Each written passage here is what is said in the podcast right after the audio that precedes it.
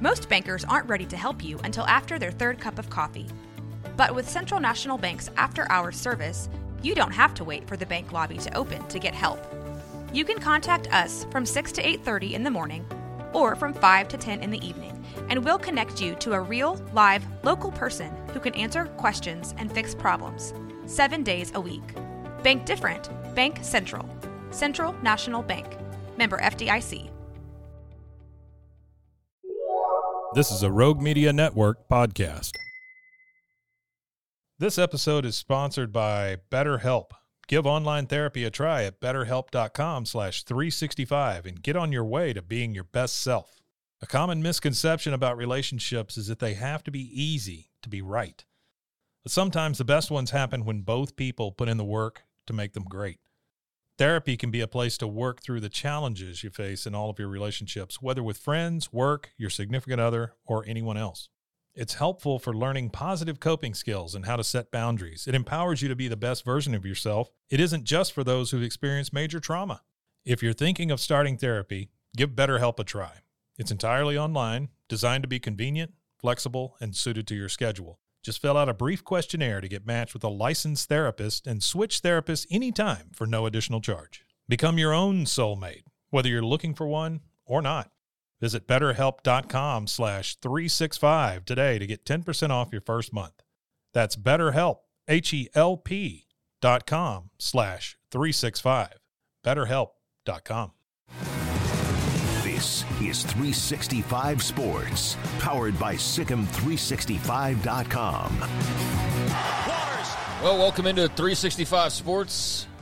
Back here out of the break, and time for a little off the radar as we take a look at some stories and grab bag of headlines from around the world of sports. And a little later than normal. Normally do this Tuesdays and Thursdays at around 4:45, but a little bit later, so we'll roll into who do we have coming up? John McClain, I guess, down the pipeline. Yeah, I don't think I'm going to need a half hour. If I do, then good Lord. But let's start off with a little bit of TV ratings. I usually sprinkle these in when they're of interest, and certainly the biggest game in American sports taking place this past Sunday with big names, big brands, big celebrities in attendance. The Super Bowl rating is always something worth taking a look at, and especially this year as it was a record-setting year, as you've probably seen by now, in more ways than one, but especially when it came to the actual television rating itself, 123.4 million viewers on average across the full array of CBS Sports platforms, the most-watched telecast ever, with a total audience delivery of the average 123.4 million across platforms. As I mentioned, a large, nearly the entire chunk came from CBS proper, 120 million viewers, largest audience in history for a single network.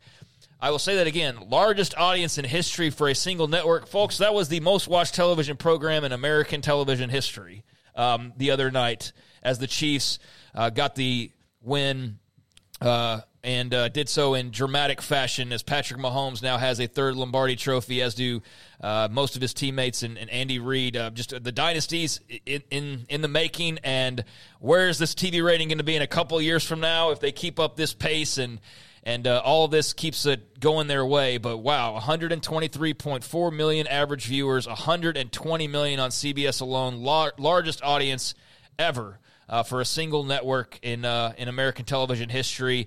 Elsewhere, you had it was the most streamed Super Bowl in history, and I don't think that's a surprise. I feel like that's something that every year from here on out we're going to break that record, most likely, unless it's just a dud of a matchup. But the streaming thing is so in its infancy that appears like it will be broken on a regular basis. But not that 120 million number for CBS. More than 200 million people watched all or part of the Super Bowl across the various platforms, which was the highest unduplicated total audience in history, and all of that up 10% from last year's Super Bowl. So that was the rundown from the PR side of things from CBS, but they kept it kind of neat and tidy, which is why I use that. But wow, that's a big number, boys, and that was a big-time football game watched by a lot of people the other night. How much was the national championship game, 22 million something like that? Yeah, something like that. So 10 times the number. No, that's six times.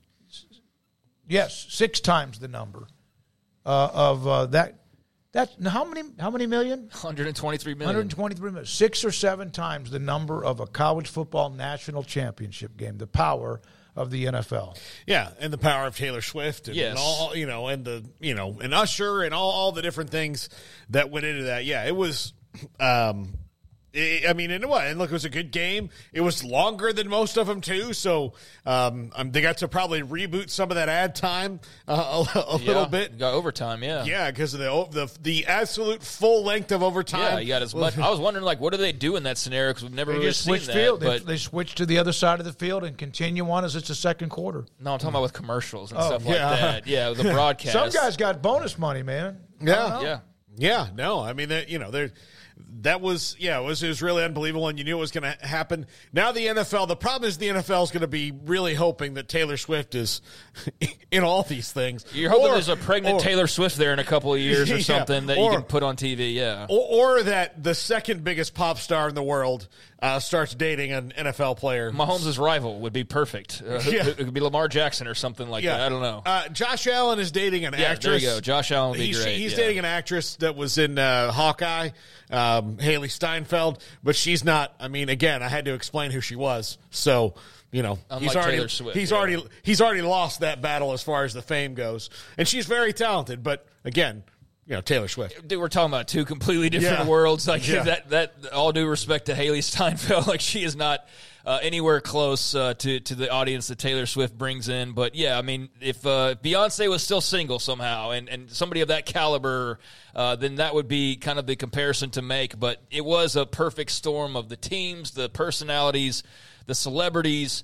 All of the storylines involved as well. And I did go back to double check Michigan's title game win, the most watched title game in college football in 4 years, 25.05 million across all of the ESPN networks, and that was up like 40+% from the year prior because of the TCU Georgia blowout. But that absolutely is a drop in the bucket. Even though that's a huge number for college football, that's a drop in the bucket compared to what the NFL had on Sunday. So yeah, 200+ million viewers, and it was the also, it was the most watched game, not only in Super Bowl history, but the most watched telecast. That's the part that was crazy to me, was just the most watched telecast in Super Bowl history. So pretty amazing stuff there, and the party's still only getting started, it feels like, when it comes to Patrick Mahomes and the Chiefs and the dynasty and everything that they can continue to create. But the game was in Las Vegas. That as a backdrop certainly added some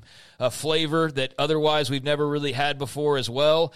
And that also was of note. ESPN.com put it out there. I don't so much care about the money side of things, but more than $185 million was bet on the Super Bowl with the Nevada sports books, most ever, according to unaudited figures per that ESPN article.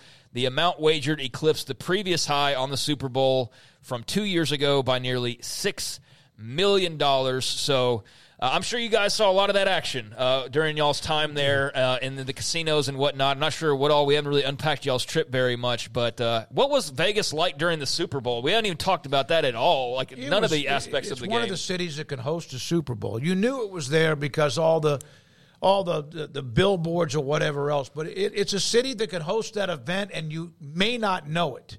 You really may not know it because downtown is so congested anyway, and the traffic around the Allegiant Stadium or even around the Strip. But you could have told me, other than the fact we were going inside the NFL media headquarters, the Super Bowl was going on. Oh, there's a lot of fans. Oh, millions of fans, obviously. It seemed like that's what I'm asking. Like the atmosphere. I don't care about Radio Row and stuff. I'm not even talking about it. Wednesday when we were walking out. Yeah. When we were walking out of Radio Row, the Super Bowl experience, like if you went from the front door of the Mandalay Bay Inn, and you walked through the casino and past the restaurants.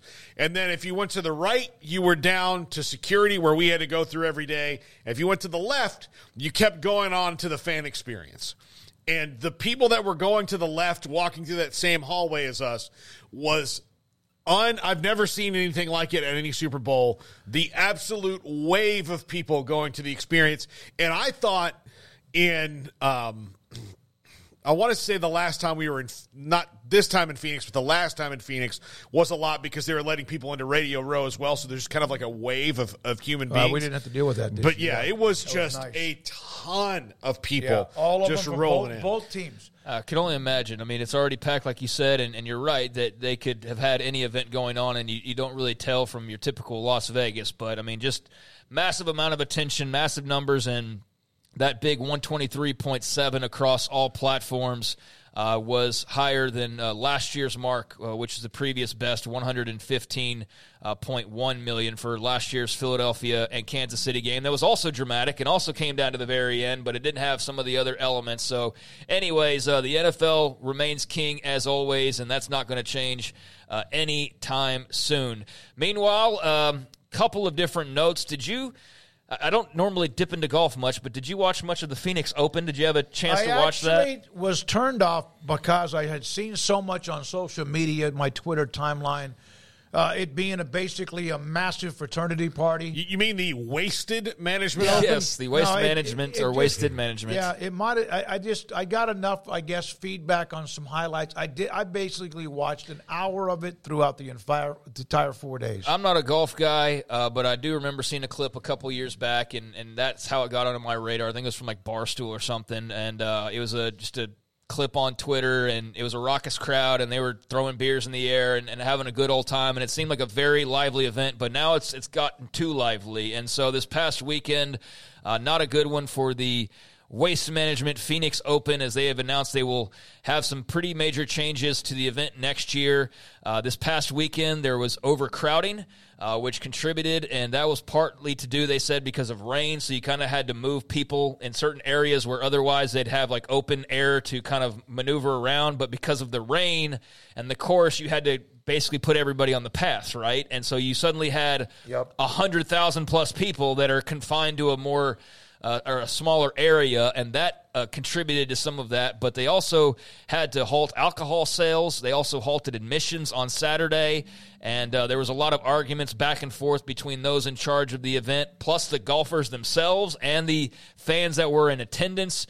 And so according to the group or the organization that hosts the Phoenix Open, the Thunderbirds, the executive director talked with the Golf Channel. He said they spent nearly 6 hours talking about the damage and about the changes that need to happen to put on a better event moving forward, saying, I think you'll see a complete operational change of how we manage our Friday, Saturday, but the entire week.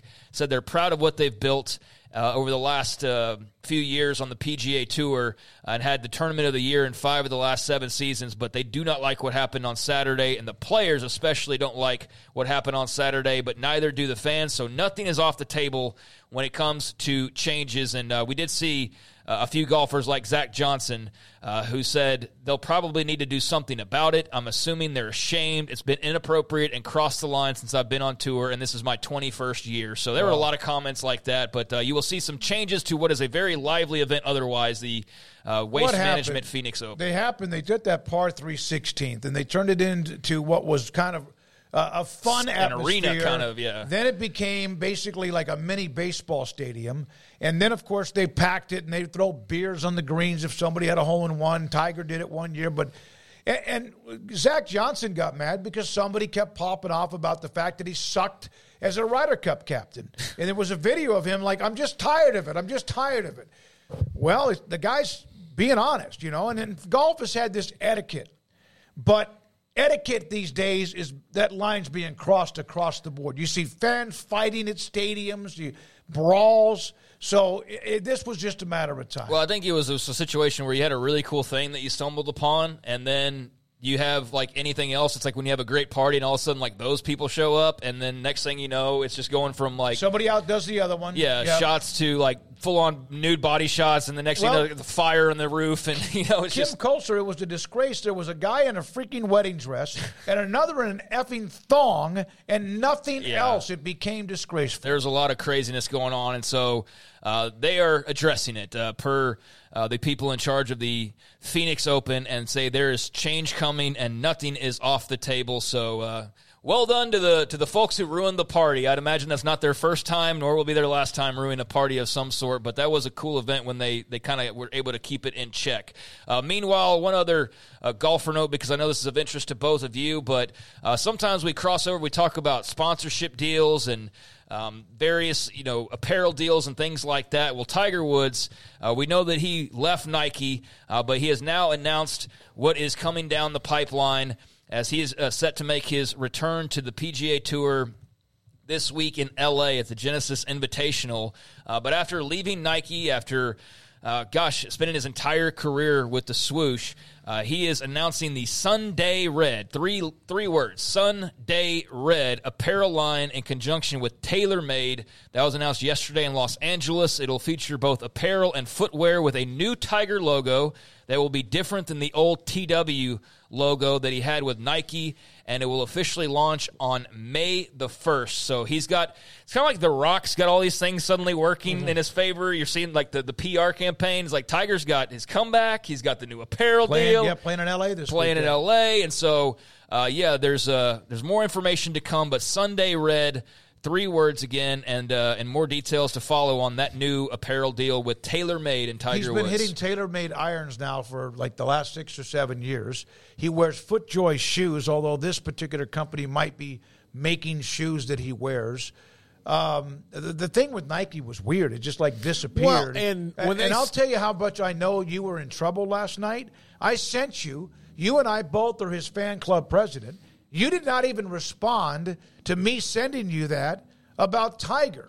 Well, his wife was watching Kansas get Tiger, this show, and then everything else. And you, yeah, I know he's probably disappointed in me. I would think he is. But I will buy something as soon as it's available, even if it's too expensive. Have y'all seen the logo? It's awesome. It's really unique. Obviously. Yeah.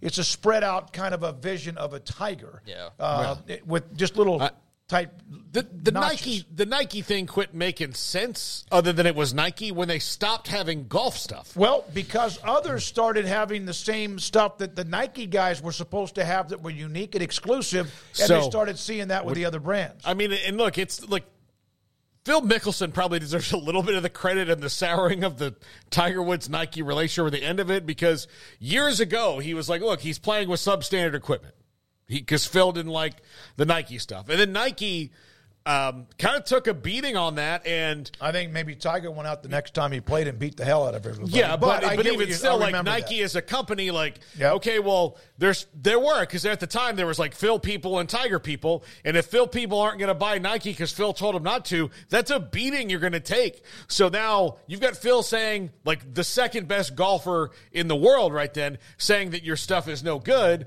Then eventually you just stop doing it. And then you have the best golfer of all time sitting there promoting your stuff, but he's really only promoting shirts and pants and not equipment.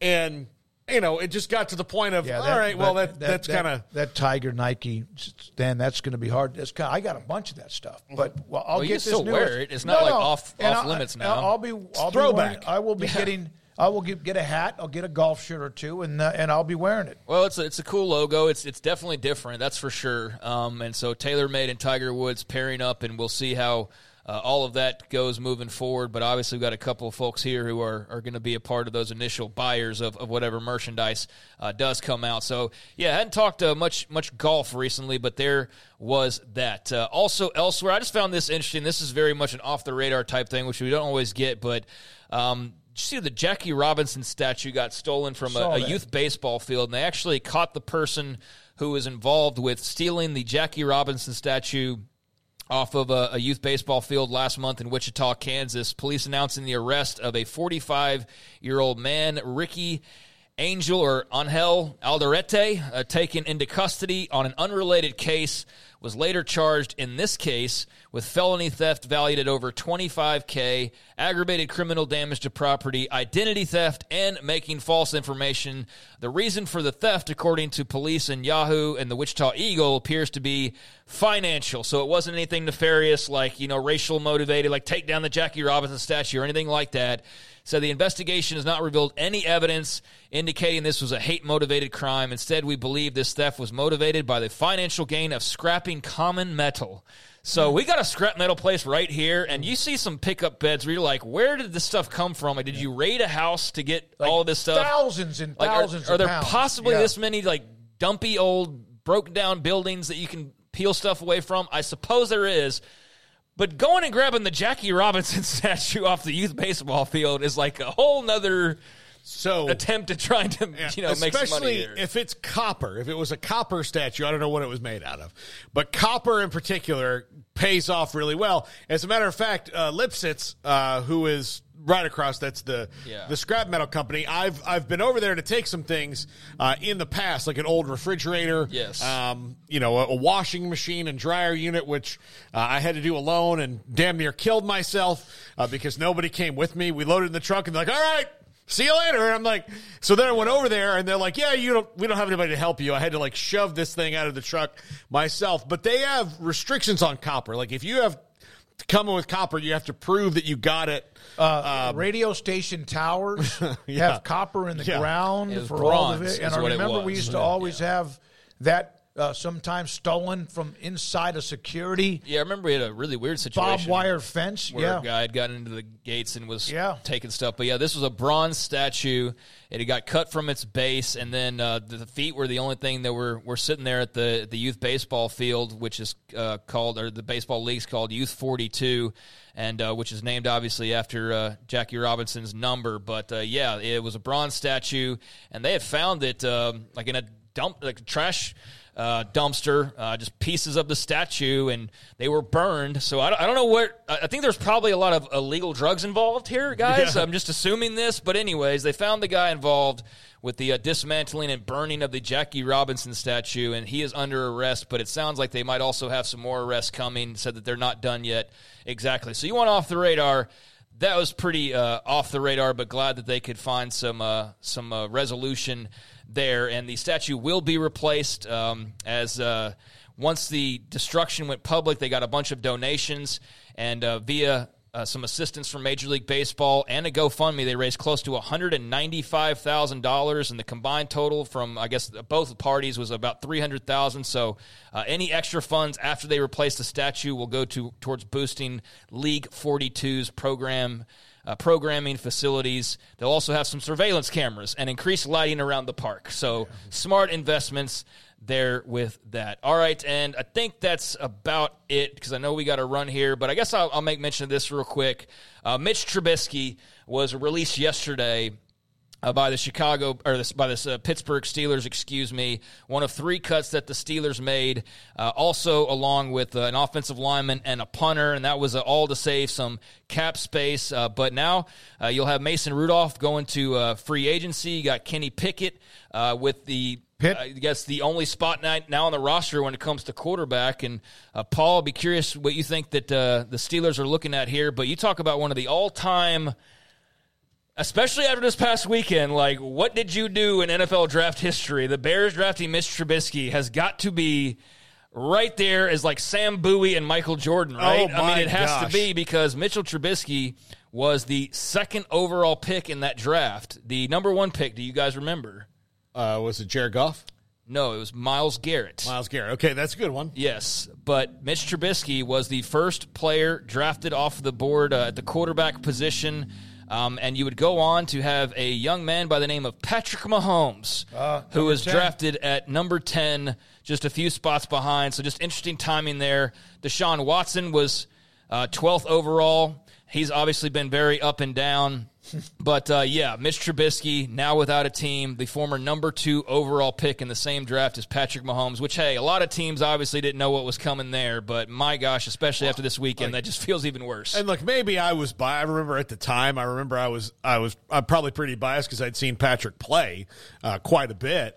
And, I never once thought, this guy's going to be a disaster of an NFL quarterback. I thought he's going to be really good, but he's got to wind up in the right spot. And look, we might not be talking about Patrick Mahomes in this greatness because he goes to the Bears, because they've never had a great quarterback. But, you know, my apologies to Sid Luckman, but he's dead, so I don't have to worry about him coming to find me. Jim McMahon. Yeah. Yeah, that just really looks bad in retrospect. There's two people who look really bad, or two groups that look really bad. Cliff Kingsbury and his defensive staff at Texas Tech yeah. and the Chicago Bears' entire organization every time that Patrick Mahomes puts another ring on his finger. Well, nine teams didn't draft him, right? Yeah. But they only one drafted a quarterback. That's a good point. But it's one of those. Geez, it's crazy. And what a year. What a career. What a miss. Yeah. What an absolute awful miss for that franchise. And like you said, Paul, I don't know if Patrick Mahomes goes and wins 3 Super Bowls at this point if he's playing in Chicago. Probably not, because the Andy Reid connection, I think just the relationship he has with Kansas City, who's to say that would have been duplicated, obviously, either. But, yeah, that's just an interesting note because of the Super Bowl win by Mahomes, who now has 3. And, yeah, he was the second quarterback taken, a few spots behind Trubisky, who now is looking for a new home. So we'll see how that goes. And the Steelers also needing to fill out their quarterback room. But there's a few things off the radar. I want to add this one, an NFL note. This came down. Tom Pelissero, Craig, thank you. Nick Allegretti, an offensive lineman with the Chiefs, started Super Bowl 58. In place of All-Pro Joe Tooney, he played 79 snaps despite suffering a torn UCL in his elbow in the second quarter. Today, an MRI revealed the full tear. Allegretti now a 3-time Super Bowl champion and one tough son of a you-know-what. In related news, I kind of twisted my ankle the other day when I was walking. I had to sit down for 2 hours. It's the worst, yeah. Only 2 hours? Yeah. Man, you're a trooper. Yeah. I forgot what it was, but somebody was talking about Taylor Swift had gone to Japan, came back, Super Bowl, all that. And then the woman on the Twitter feed goes, and I've been thinking about dusting my house for the last 2 weeks. Yeah.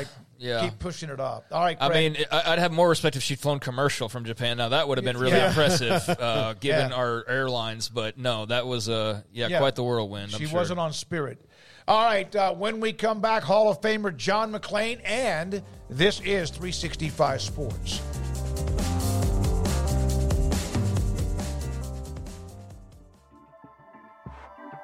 This has been a Rogue Media Network production.